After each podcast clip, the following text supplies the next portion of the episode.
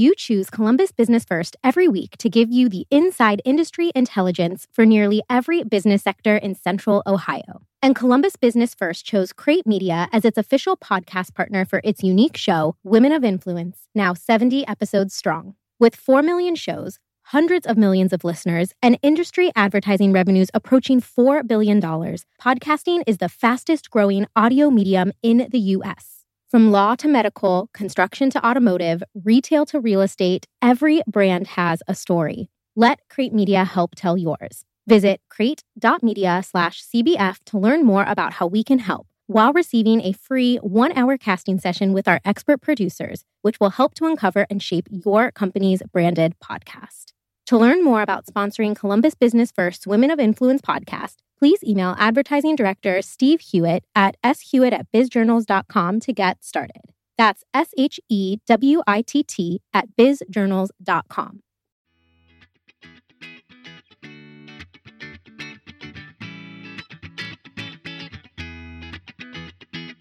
Well, hi, everyone, and welcome to another episode of Columbus Business First Women of Influence podcast. My name is Emily Bench, and every week I'm sitting down with women who are smart and successful executives in Columbus to talk with them about what they had to do to get to where they are today. With us today is Kelly Griesmer, the CEO of Women's Fund of Central Ohio. Kelly, I'm so glad to have you on the show. Thank you for coming. Thank you for having me. Kelly serves as the president and CEO of the Women's Fund of Central Ohio, a public foundation that is fiercely committed to igniting social change for the sake of gender equality. A bridge builder with an unwavering commitment to gender equity, inclusivity, and women's and girls' leadership, Kelly has a proven track record of creating opportunities and sparking change for women, girls, and families in Central Ohio. Kelly joined the Columbus Foundation as a director of special projects in 2016 2016 and later served on its leadership team as senior vice president. While at the foundation, she worked to build a strong, connected community through new initiatives such as the Big Table and Kind Columbus. Throughout her career, Kelly has created ways to engage people across a wide spectrum of beliefs, ethnicities, and social and economic backgrounds in order to move the community forward. From 2006 to 2015, Kelly served on the board of directors for the Women's Fund, including chairing the board for two years. She's a member of the board of directors of the Center for Healthy Families and previously served on the board of choices for victims of domestic violence. Well, that is quite the bio. I'm so glad that you're here. I feel like your position and the company that you work for is exactly what we're interested in here with the podcast. So thank you so much. Thank you for having me. So we're going to start a little bit just about you and your resume. Could you just give me a quick rundown of what brought you to the Women's Fund? Sure. Well, you know, it's funny because I started out as a journalism major. Um, I thought I was going to be a journalist, and I. Um, it's funny because I didn't realize back then. I've realized over the course of my career, I made a lot of decisions. I loved writing, and mm. I really wanted to be a journalist. But back then, I wanted to work for Rolling Stone magazine, and that you know, getting. I was going to school at Indiana University, and it's like you just didn't get up and move to New York, and and but there weren't a lot of people encouraging me to take those kind of risks mm. back then. Um, and I think uh, being female was a piece of that, and so I really decided to do something which sounds crazy, but it was a much safer decision. I went to law school. I kind of have this warrior spirit, and mm. I wanted to be in the dirt. And I journalism was my first way of trying to work through that. And then I thought, okay, I'm going to be a trial lawyer, mm. um, and I was for about 15 years. And I worked for a judge and then I worked for a, large law firm, Jones Day, that has an office here in Columbus and became a partner there, which was not easy. You, I think when I was a partner, there were 600 partners and only 100 of us were female wow. um, across the entire country. It was, oh it was gosh. an international law firm. So certainly not an easy road for anyone and, and, and females for sure. But I realized that kind of after I'd been a partner for about six years, that that was never what I set out to do. Mm. I I was um, fighting for um, companies that were reorganizing, reorganizing in bankruptcy, and that felt a lot like pers- you know public interest work for me mm-hmm. because I was saving companies and trying to help people you know get keep their pensions or or you know get their claims paid or whatever it was and trying to just make sure everything came out fair and equitably. But that wasn't um, you know, it came down to to dollars and cents a lot of times, and I had meant to be, hmm. you know, something much more focused on the actual humans, yeah, um, and wanted to help people. I think a lot of people go to law school wanting to help people, and sometimes that doesn't translate quite the way you think. And so in 2008, I had the great opportunity to help my friend Tom Lennox start Pelotonia. Um, he had uh, recently survived cancer at a very young age, and I knew the chance to help start something entrepreneurial and that was that we hoped would, would really create an amazing community um, here within our community in, in Columbus. It was just something I couldn't pass up. Mm. And so I became the first chief operating officer there. So for seven and a half years, I did all the operations. Really helped, though it started out, we were only a team of five and, um,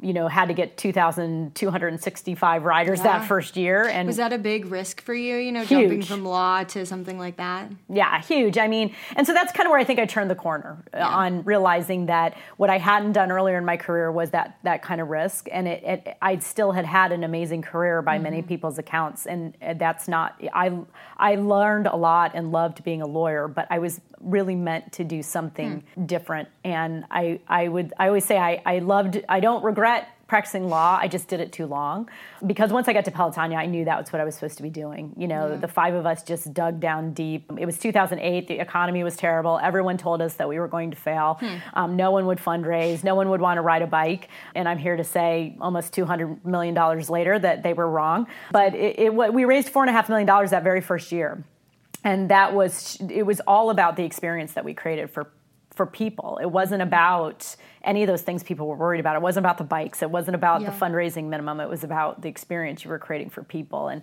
so I learned um, what what I learned there. I, I, worked there for seven and a half years, and it was an amazing, amazing experience. And then I ended up at the Columbus Foundation because I wanted to be able, so many nonprofits don't get to experience what I got to experience as a nonprofit professional, which is people gave us courage, capital. They gave us patient capital. They let us build something. And we, nonprofits are businesses. Yeah. You know, just like any other company, we just have different tax status. Mm-hmm. And, but that's not the way that nonprofits are often funded. Mm-hmm. You know, they're just not allowed to make mistakes. They're not allowed to take risks the way that, that um, for-profit companies are. And we were at Pelotonia, and it worked amazingly well. Yeah. So at the Columbus Foundation, I had an opportunity to help um, try to really think about how nonprofit capacity building can happen um, through their giving store and the Big Give. And I also had the opportunity to start the Big Table, which for me was about creating a community. Uh, our Columbus community, I knew once they connect,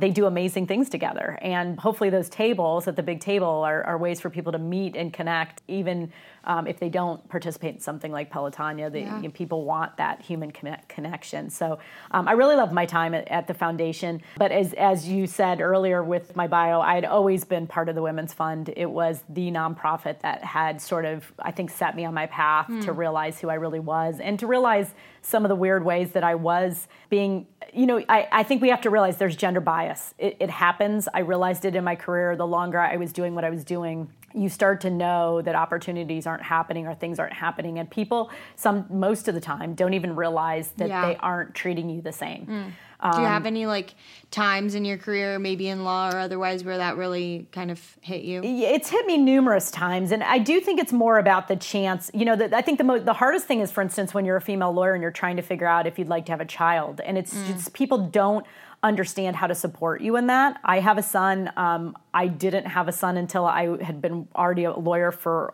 10 or 11 years. Okay and it's because it's so hard to find people who are doing it and and you and, and it's not going to be perfect and people get so worried that you're not going to be able to be committed anymore or that you're not going to be able to do your job mm. that the fear and the risk and it, it, for anyone who's really type a um, about it, it's really hard and i don't think that any of the people supporting me ever consciously thought they weren't giving me opportunities but i know that once you know you say you're about to have a child people start to have all these concerns that you're not mm-hmm. going to fulfill your your responsibilities anymore and yeah. luckily at jones day there were some women who had succeeded in their offices throughout the firm and were running offices in dc and pittsburgh and had lived through some of that experience and so one of the most important things for me was that they started sharing their stories and it's what taught me the women's fund that's one of our our biggest points of our mission is women supporting women um, is that it's women philanthropists supporting women. And then of course now we hope that we'll start to have male allies that join us in that work. Um, yeah yeah. And would you suggest law school to young women starting out their careers? Because I feel like that that and like getting an MBA is something that I feel like people are always like, oh, I'm I'm thinking about it. What what would you say to young women? I say absolutely. Yeah. Um, I I don't. I love my law degree has has been I has been an amazing um, benefit to me, and I will never give up my license ever. um, and and it's because it's, it's, hard to do, and it taught me to think. Uh, I'm not I'm not afraid of anyone when you once you've been through law school and you've been to court a couple times. Um, but but I think even if you're a transactional lawyer or a you know a, a, a state lawyer, it just teaches you a thought, a way to think that's really helpful. I, I however, kind of wish I'd gotten an MBA. Mm. I wish that I'd done both. I remember yeah. back in law school seeing people going through a joint law MBA program and thinking they're just crazy. Um, and now I'm like, what was I thinking? I really needed that because yeah. the, I've had to learn all the business pieces on the job. Yeah. What was like your first time in court like? I'm so curious. Uh, I've always seen the shows and the movies, and I've heard it's not anything like the shows and the movies. it isn't. It isn't. Yeah. Um, it's funny because the first time I went, I was um, I had two great. I have had amazing male mentors um, throughout my career, and I had two male mentors. One was a senior associate, and one was a partner. Mm-hmm. And both of them took me right into court with them in the first six months that I was there, which people wow. say doesn't happen. And we were in we were in court in Dayton, and I got up to try to put this witness on at this hearing, and the other attorneys clearly knew I was green and just they I, as I've, I've often told the story i said they I, I basically asked the person their name and they objected. You know they're like no that's hearsay. They wouldn't know their name if it wasn't their mother that told them. And and i was like oh, you know that i mean and that's they were taking advantage. Yeah. and um, those two those two um, the the senior associate especially just stood up and calmly page through the uh, exhibit notebook to help me get back on on uh, yeah. uh, on task. But it was not um, by any stretch uh, uh not a, a, home run that first yeah. time. What was it like? I've had a couple people on the show who have said that what has helped them tremendously is just having male mentors in their corner for them. Mm-hmm. What has that been like for you? Yeah, you know, we like to call them male male allies now mm-hmm. because I do hmm. think there's a couple of there.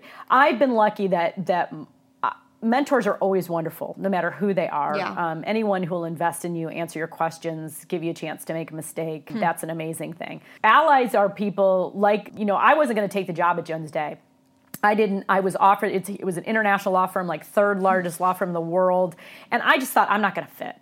I, I, was doing that to myself. Women do hmm. that to ourselves. Yep. It's not going to be perfect. I'm not going to fit. And he looked at me and he said, Look, I think you're going to be great just give it two years.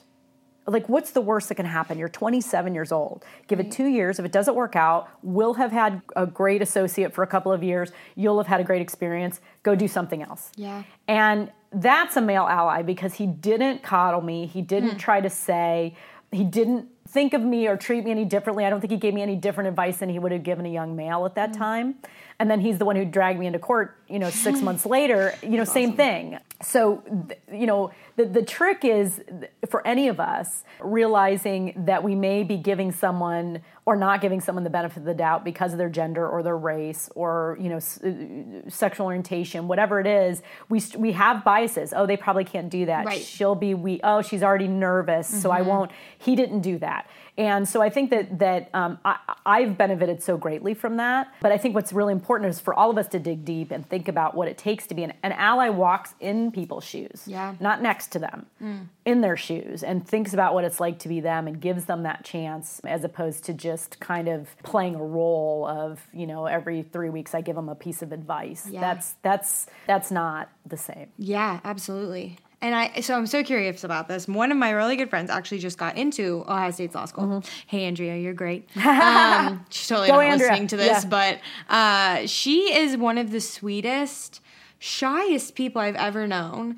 And I have no doubt that she's going to be awesome in law mm-hmm. school. Mm-hmm. But I'm so curious how is that your natural personality? I get the feeling yes. it's not. Yeah, but no. um, how how have you seen people who are a little more reserved or shy or take on the role, like standing up in court yeah. and talking to a room of people? Yeah, that's fascinating to me. It, you know, and it is it is one of those things about um, I am absolutely extroverted, so I'm the probably the reverse of that. But that's the thing about law school is that there are so many people. Um, it's about preparation. It's about being centered and having a, a, level of confidence. And often, people who are very thoughtful. You know, my husband is is not a super extroverted hmm. person, hmm. um, but he is amazing with documents and details. And and so I think that um, there really are so many different things you can do with a law degree, mm-hmm. and many of it. A lot of people. I always tell people to your earlier question: go to law school and don't practice law. Hmm. Um, it's an amazing background. It will it, it had served me very well throughout my career. And so don't, you know, I think law schools have a hard time.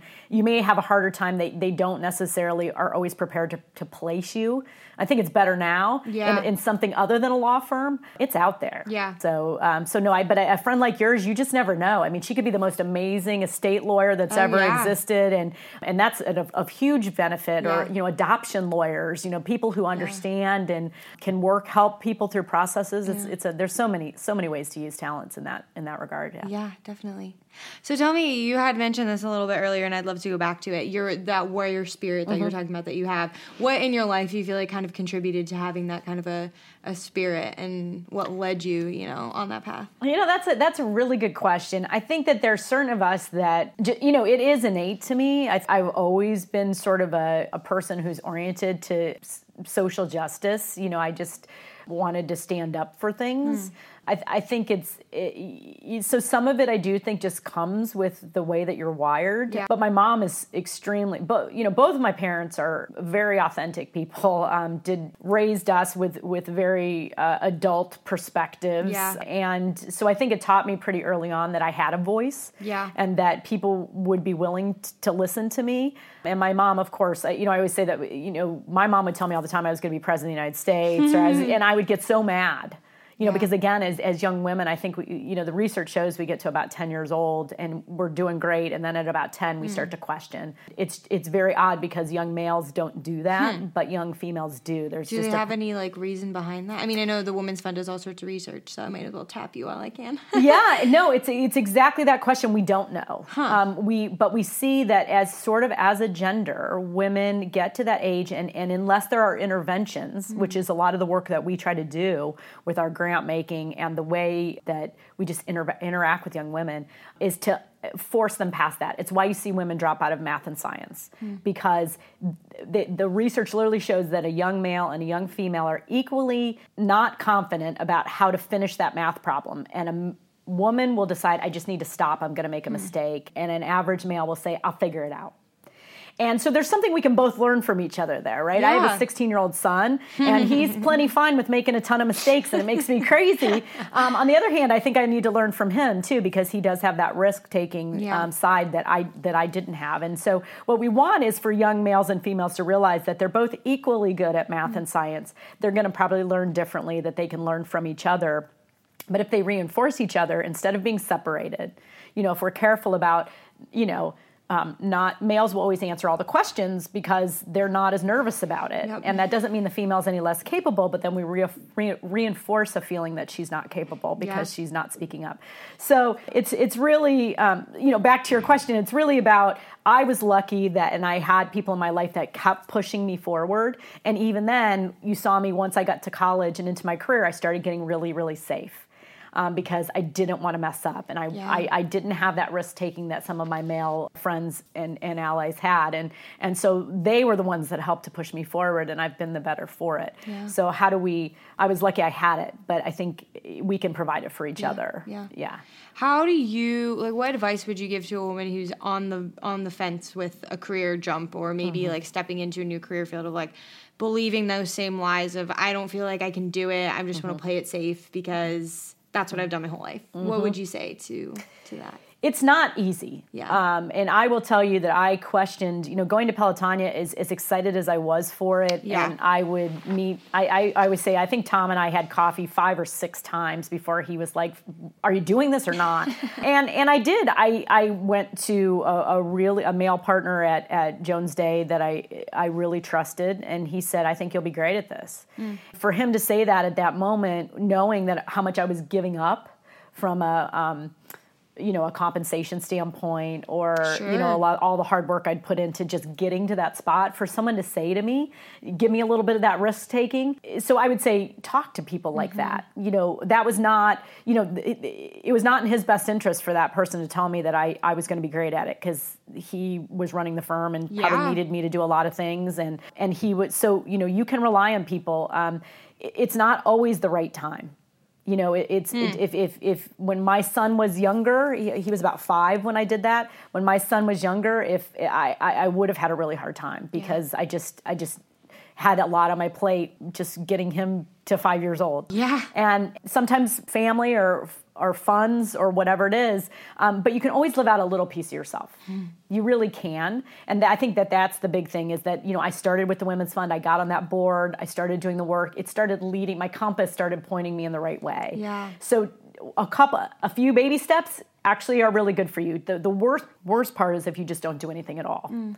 You know you, you don't have to do but that's the thing as women we want to be able to see an entire path Yep. played out and here's step one two and 3 mm-hmm. and it never works that way Yep. so if you start and i would say if you started a nonprofit and you think it's going to be this amazing service opportunity and it's not at all what you thought it was and it's not fulfilling so what just start, go find another one Yeah. I feel like we always just think as women things have to go the exact way we want them to. Like it has to go perfectly to plan, and if not, we totally screwed up. And It's true. You know. even even, and it doesn't matter whether you're a lawyer or an artist. Yeah. You know, you can be. It, it doesn't have anything to do with that. It does have to do with, and we're just not sure what it is.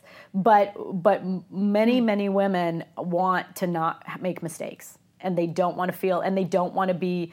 Uh, it also, I think, comes a little bit from this lack of of economic empowerment and, and some of the things that we're look looking at at the Women's Fund Yeah. now, like you know things like the wealth gap, because we aren't taught earlier in our lives how to plan for the future. That is sort of in our culture here in America that somehow women will be taken care of throughout their lives and that they don't need to know about taxes and investments Yeah. and ownership and even I as as a lawyer and everything else my husband has often taken the wheel on a lot of those things Sure. and I as I've grown up in my in my life I've realized geez I need to know more about that Right. because things happen um, Exactly. and you just need to know. So I think it's that fear that we don't know how we don't always know where the paycheck or we're worried, so that causes us not to reach our full potential. Because and it would be so easy if we could just start to get out there and and banks or investment firms or whatever just really focused on that more than half of the population. Yeah. Um, and what you know what we need to know. Yeah, that's so true.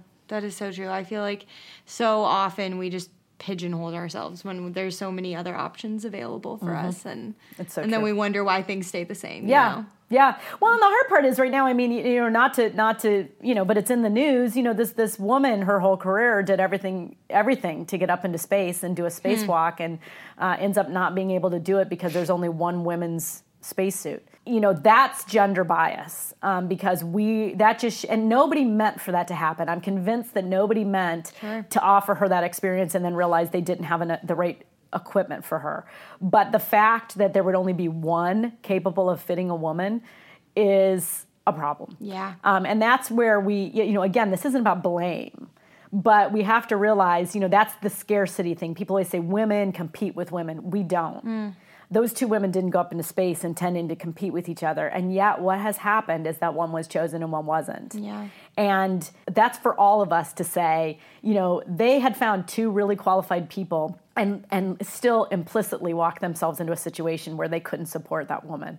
And so let's not do that. You know, Yeah. let's use this as a learning moment um, for all of us. Yeah. Um, but it's you know it's Saturday Night Live did a great skit about it over the weekend. Really? So yeah, so you, you really should see it. Yeah, they always have such good. Yeah, it was very it was very funny and poignant. Huh, wow. yeah. Yeah. So walk me back a little bit. So you were a lawyer, and then you worked at Pelotonia for a little bit. Then we went to Columbus Foundation. What things started driving you? Obviously, you were on the board of the Women's Funds, but Mm-hmm. what things started kind of pulling at your heart where you're like, I want to start looking to go there and do that work? You know, I never would have left the foundation. I, I loved what I was doing there. I didn't get to do it long enough. But this job, I didn't know it was going to be open and really fighting for women has been sort of my personal love and passion and, and, figuring out how because i've had so many wonderful male allies in my life trying to figure out how to make this all work yeah. better um, because i know i if i've been able to succeed there are so many women who could um, but we're just not crossing barriers the way that we could be and so when i realized that i could have that impact with this role I knew that I couldn't pass up the opportunity, and it is one of those things where it's not perfect. You yeah. know, you know, it wasn't where I, I didn't have any clue um, that that was going to, that I was going to end up switching gears this this at this time. Yeah. But but I just knew for me it's it's hard work and um, it's hard work that's hard work, mm-hmm. and um, that's all I really ever wanted to do. Yeah. So what drives you as a leader?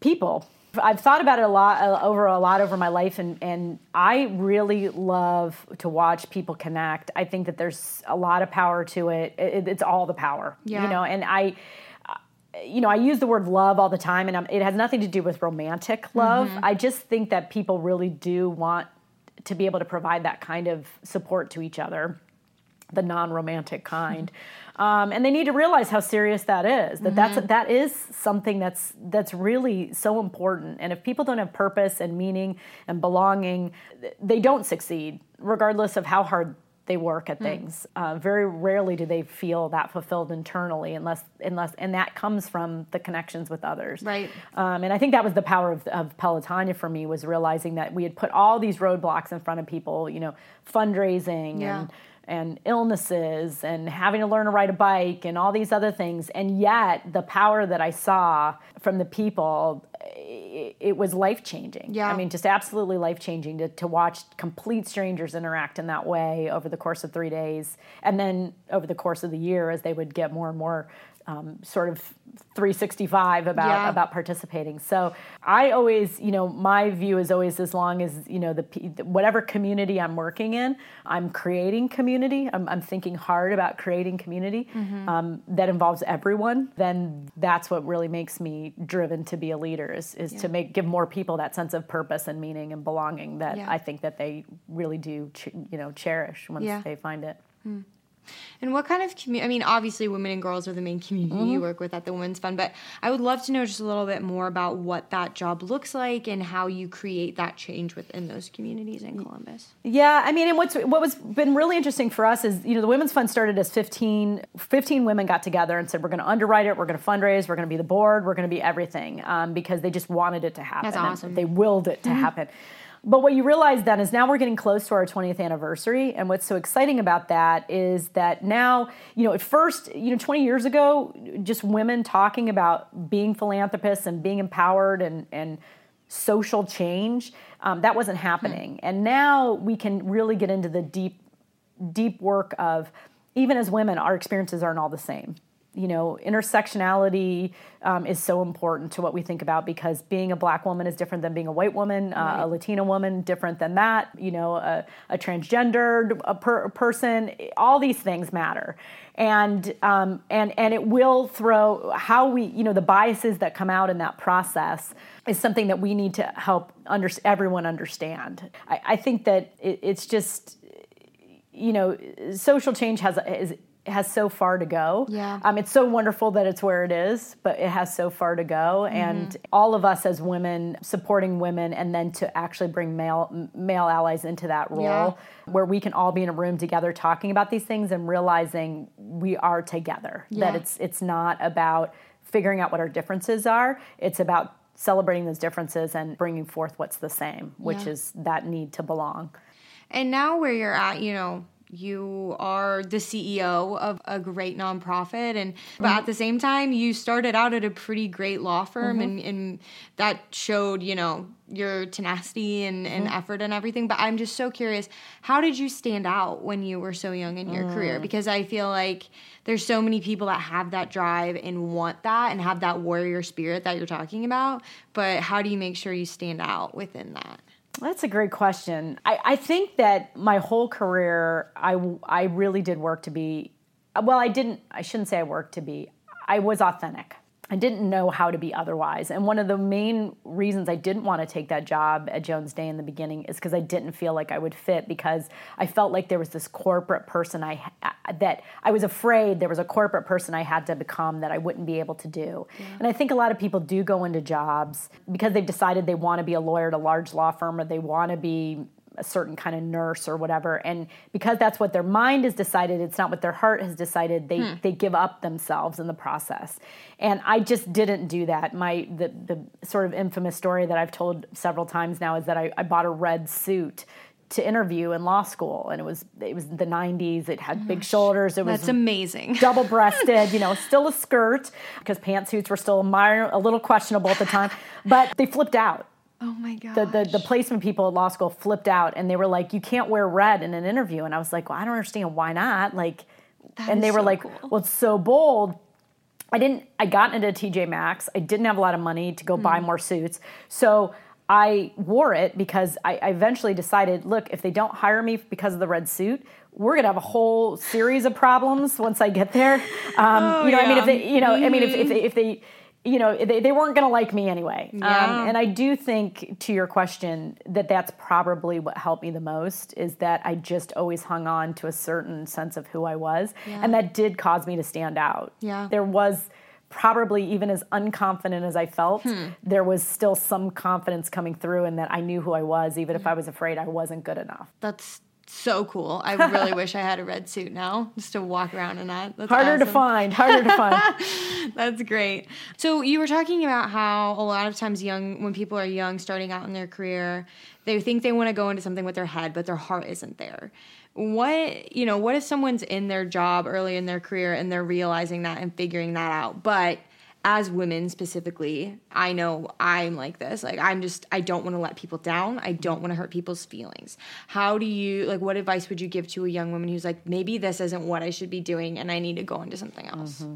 It's that the sense of responsibility is big. We all yeah. have that. You know, I didn't want to leave the law firm quite frankly because I was a woman who had made mm. partner and I had started to create an environment where I felt like women could talk to each other and support each other along with my colleagues that were similarly situated, we'd gotten a good thing going, and mm-hmm. I felt horrible, just mm-hmm. horrible about leaving. And and people will be tough on you sometimes. I can't believe you're going. I can't believe this. Um, people will be upset that you're not going to finish the project. I mean, there were a few things that I had started working on the foundation that I'm very passionate about, mm and I knew I was going to have to pass the baton to people that I trust infinitely to do it well. But it's it, it's hard yeah. to, to let go, and I think that that's the thing. There's always a trade off you know there's even even rarely are you hopefully going to be in something where you are so miserable that you just want to run screaming for the door. And i suggest if you do feel like that run screaming for the door. It, will all be okay. But hmm. if not there's always going to be that give and take. And some people handle it gracefully uh, others around you handle it gracefully and some don't. Some people say really hard things to you. That's what we as women have to realize that it, that's okay but it's our life um, and we're not living it for them. So if it's the middle of a project and you didn't mean to let go, but you have to go, you have to go. Because there's no, no time where I've ever thought there is never a perfect time for anything. Yeah. Anything.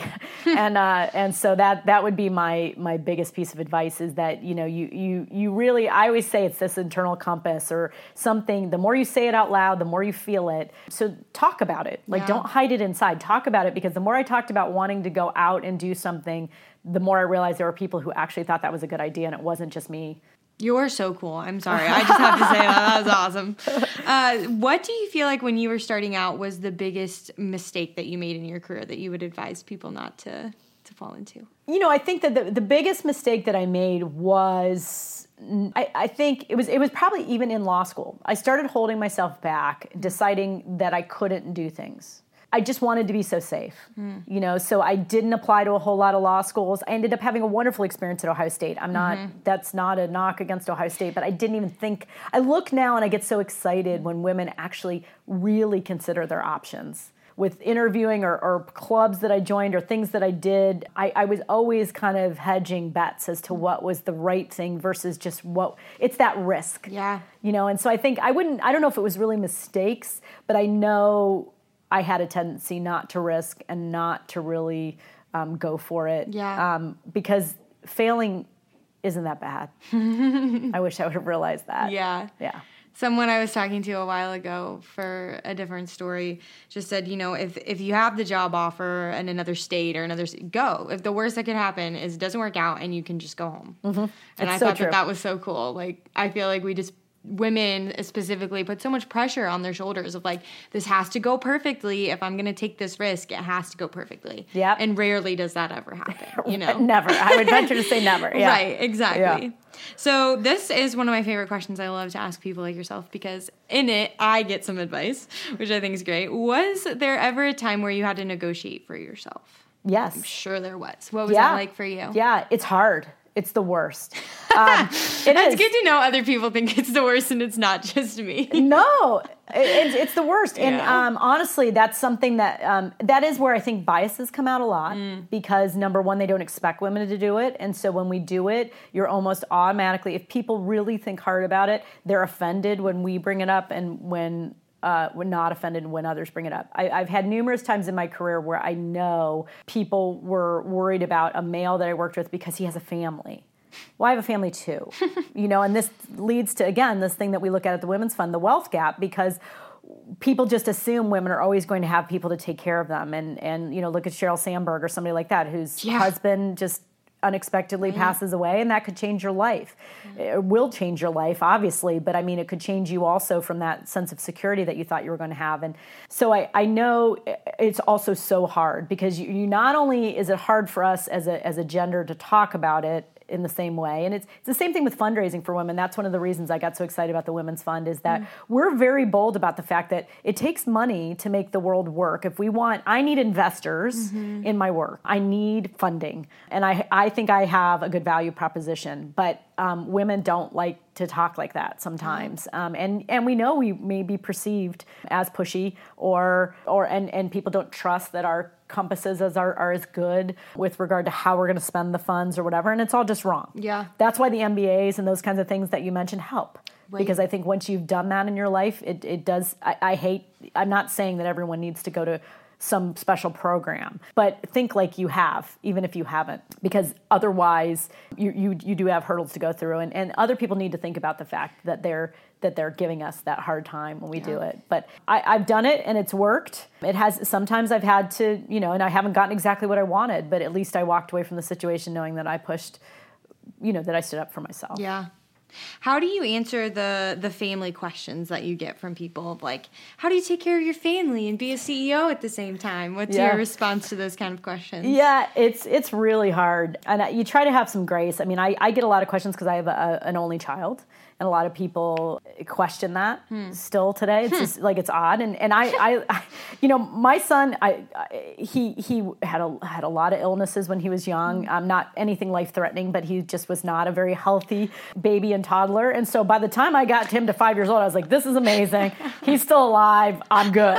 but I thought a lot about it. But even if I hadn't, or or you know, and and so I think people. Um, I, I, think what I try to do is be really authentic with people. And I try to point out, like, sometimes if it's a funny question, I make a joke. You know, so I always tell people, like, work, once you've heard a question one time, assume you're going to get it again and kind of remember the answer so that you know. Um, yeah. Um, because people do, they don't realize that, that we're not all meant to have children or, or hundreds of children or, you know, it's, it's, it's just, it's a very personal thing. Yeah. These are human beings. Mm. So, um, so I, I, uh, it is funny though, because uh, people do, one it was funny because I, I missed a I got to a school play late one time because my, I was coming back from Boston a mm. trip to mm. Boston when I was a lawyer and I mentioned to another mom as I was walking in that I hadn't been home that morning to get my son ready for the play, and, mm-hmm. and she looked horrified that it was it was a preschool play. So I, I um, you know, yeah. sometimes you just have to realize, you know, your yeah. frame of reference is different mm-hmm. than theirs, and uh, believe me, he somehow got to 16 and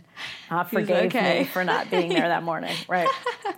Uh, so for you, when you did have your son, you worked continuously through that season, which is hard for a lot of women. in that season of life is a time where I feel like a lot of women take a step back and say, okay, I'm going to put that my career on the back burner and take care of my family. Um, and for people who do that, maybe a couple years down the road, they realize I actually want to go back into the workforce. What would your advice be for that for that woman? You know i really always encouraged women, women to do what their what their compass was telling them. Mm. Because for me, handing my son to those people at the daycare and knowing that they were professionals um, and they were wonderful wonderful influences on all of our lives. They were just we just found a really great place and they became members of our family and uh, you know my son was the better for that experience. But my son was the kind of kid who also thrived in that kind of experience. Yeah. i think that you never again you can't tell. You don't know how you're going to react. You don't know how your child's going to react. You don't know what health issues are going to be like. So i always said do what you need to do for your career. It, to me whether i made partner in the right amount of time quote quoted or wrong amount of time they've got to let that go. You know it is a career you know you know so if you decide to step away but when i tell women that they say they're going to step away for their children they have to actually do it and what I've really um, encouraged people when they're talking about paid family leave and these kinds of things, I do think in a lot of environments we can have very nice policies, but they aren't actually reinforced. Mm. They aren't actually implemented. Or certain people in, in the environment, you know, say a law firm could be a rainmaker and thus they're not held accountable for actually paying attention to the policy. Yeah. And so a woman could be have made the decision that she's going to take a pay cut and work less time and put her career on a bit of a slower track because she wants to do this piece for her family but then there could be somebody still just hammering her to do the same amount of work or right. and she's sta- you know that's not okay you know because there are trade-offs. There again to our earlier point there's nothing that's perfect. And it's the same thing for a male if he were to need to do that for a, a parent or a child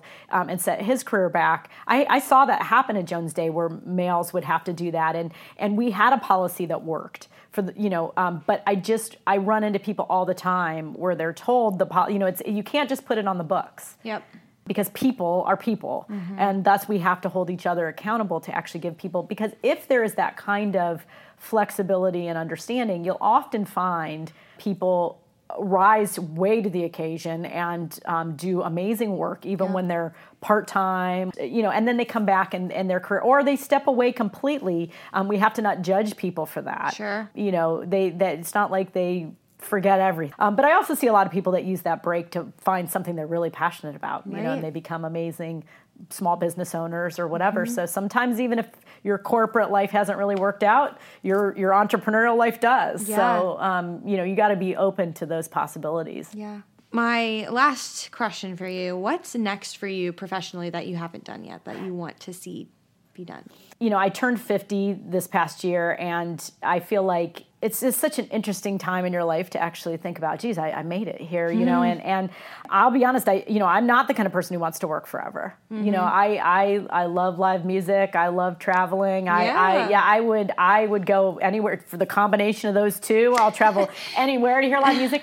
But, um, so my, my goal would really be this for me is an amazing opportunity, um, to really dig deep into what I care about, um, and to really help the Women's Fund at its, at, Uh, you know cross the 20 year mark and really find its future of of not only waking people up to bias but interrupting it and changing yeah. it and creating the, this community that we all know can exist um, I do believe women will help save, will be a big help in saving the world if we, we give them all a voice. Um, and, and we haven't even begun to scratch mm what that voice sounds like. So, so I hope to do that for, for, for the good foreseeable future. And, and then I'm going to hit a concert on a beach somewhere and I'm, I'm probably never coming back. So no. oh, that's awesome. That is so awesome. Okay. So our last segment, I'm just going to ask you a couple quick questions and whatever first comes to your mind, just give it to me. What's the biggest myth about being a female executive? that we're cold. Yeah, that we don't we that we've somehow turned off emotions mm. and we we somehow have become male. Yeah, that's so so true. Not that I know because I'm a woman executive, just because I've like heard. Yeah, yeah, but I mean, it's all the movies, you know, and, stuff you see yes. often. Very often, like we laugh if you've ever watched a Hallmark movie. Like there's always the the mean executive widow, or like has no boyfriend in her yeah, life. Yeah, she's given up everything. Yeah, Yeah, I think that's Wears, less like all black all the time. Yeah, yeah, yeah. What did you want to be when you grew up? When I was young, I wanted to be a teacher because that's what my mom was. Mm.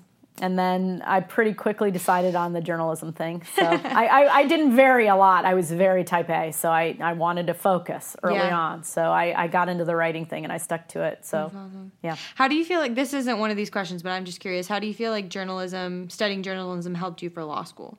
A lot. Mm-hmm. It helped me a lot because um, because I just I knew how to research. I knew how to I knew how to um, I knew how to write. It, it was it and, and I had that t- that non-biased writing that you need to do um, for, for you know for law you have to be it has to be such a professional writing. Um, Right. it, it did did hurt my creative writing skills for a while because I couldn't remember anymore how to write anything fantastical. But, Yeah. um, but yeah. How do you feel about being classified as a female CEO instead of just CEO?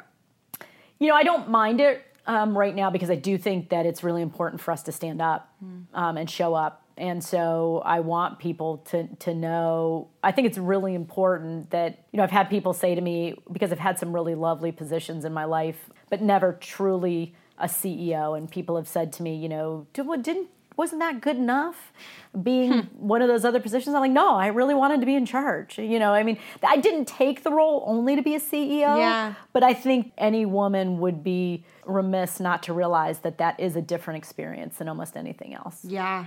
What makes it so different? you can your guardrails come off a little bit. You know you can truly have a vision mm-hmm. and you can build a team around you that is actually interested in what you may have been thinking. You know for me mm-hmm. for 50 years there's ideas that i've had and i've always been a great operational partner. So i've always been able to compromise and i'm still able to compromise but i realize that now some of the ideas i had there there's not as much process Yeah. around giving some of those ideas a try. Whereas, you know, in a, in a large law firm or anything else, you know, there's just a lot of other people. And so the less committees you have to talk to, the, the more license there is to risk and fail, even. What do you wish you knew when you were starting your career? I wish I knew that it would all be okay. Hmm. You know, I don't, I don't think I could have even imagined that at the time. That I, I just, and, you know, I was realistic enough to know that that that things could go wrong. You know, and and and I d- didn't have rose-colored glasses about needing to be able to pay bills and things like that. And so I think I pumped all that up Yeah. um, and made it actually harder than it is. And I, I love the way the world is now. I do think that that the way our connected world helps people younger understand that there are ways, uh, you know, are, are many many ways to live your life. Yeah. Back when there was no internet, when I first started out, you know, you didn't see a whole lot of examples. You you, you thought there were just like a few paths, Right. and you had to pick one. And and now I think people see such a different world that Yeah. it's it's exciting. That's cool. And my last question is who is your biggest role model or mentor? Well it sounds cliche but it's my mother. Um, she you know she uh, was a teacher and, and she always jokes because she's a wonder she was an amazing teacher kindergarten for 30 plus years. And um, you still see i met someone here in town recently that that um, we actually met in an interview process and she had my mom in kindergarten. And um, people remember her so well. But she really uh, you know at the time i just didn't realize how extraordinary it was for someone to suggest that her daughter was going to be president of the United States. And I, even though I was irritated and I thought it was so weird, it, it- just just think of all the young young women, especially who someone doesn't say that to them. So you know, for me, uh, living up to that is has always been pretty much my inspiration. Yeah. Yeah. And secondly, I guess after that, Dolly Parton. because Dol- I mean, yeah, because she's I don't know if you've uh, you if you haven't seen her, go see her. I mean, she is the most amazingly talented and best business person. You know, I, Elvis Presley called her when she was a very young songwriter and said he wanted to buy her songs, and she said no.